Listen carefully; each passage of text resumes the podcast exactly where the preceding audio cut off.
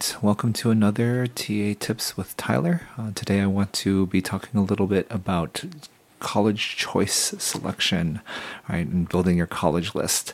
Um, with so many schools available just in the US and kind of obviously more options in the UK, Canada, Japan, Australia, Europe more broadly being thoughtful and strategic about your college list is more important than ever.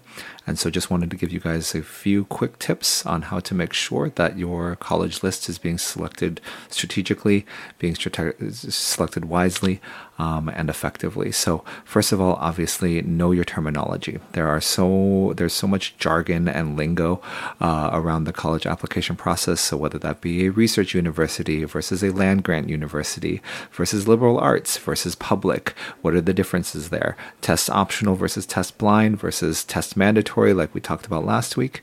Uh, what's the difference between early action and restrictive early action? What is the FAFSA? What is CSS?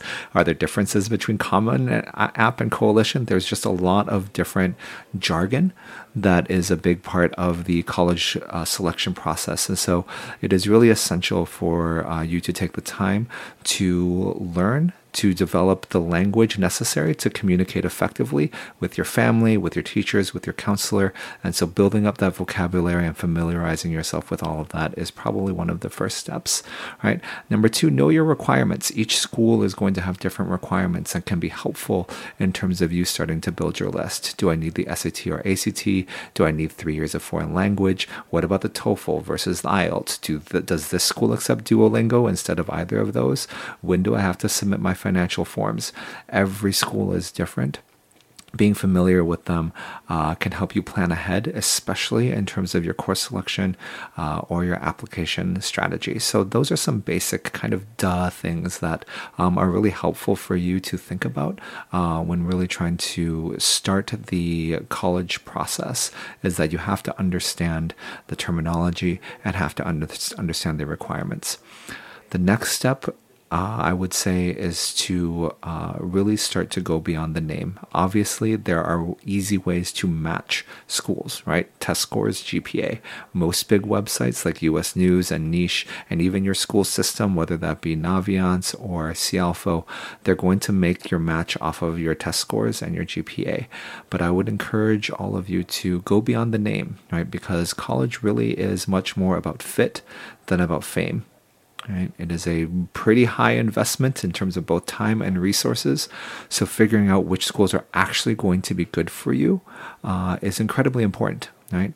Not everyone is happy at Harvard. Of course, many are, and Harvard is an incredible school. But knowing that um, whether or not Harvard and its culture and its education and its programs actually makes sense for you is really important to know ahead of time. And so, what I often recommend students do is make a list, right, of your need to haves versus your nice to haves in terms of your university experience. Now, most students are going to say, I don't want cold weather and I want nice food.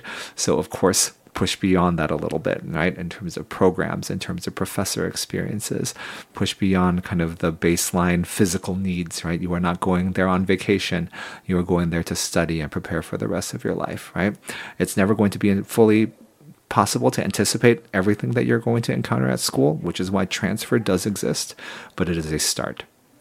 And then lastly, and this is probably the most important um, as you are about to get started with your process is know your resources but also take advantage of them a lot of students that i work with know the resources exist but have done very little until they start working with us to start to take more advantage of them. Okay, um, all students have at least one high school counselor, right, who can help them out, as well as teachers uh, who have gone through the application process, um, who have seen students, uh, many many students, and can give them a lot of good advice. Most universities also will have admissions officers who directly either oversee Japan or where, wherever your school is, and would be more than happy to answer whatever questions you may have. Right, while Reddit and TikTok and YouTube and the places that a lot of teenagers are going to right now for their information can be helpful in terms of shaping an overall opinion. The hearing as close to directly from the horse's mouth is probably going to be uh, where you want to be targeting your research to try to figure out whether or not a school is going to be the right fit for you right? And then lastly, of course, in terms of resources, there's us. Um, these TA tips are not going to be a time for us to necessarily promote too much, but I did want to make sure that you were aware that we are doing a uh, college list five pack. Um, there's more information that is below this recording um, for you to think about, but we are reaching out to students to come meet with a counselor and over the course of five sessions build a pretty strategic uh, and ambitious uh, list that will fit their needs and their personality. And so if you're interested in that there is more information below this recording. All right? So know your terminology know your requirements go beyond just the name and really think about fit right um, and know your resources.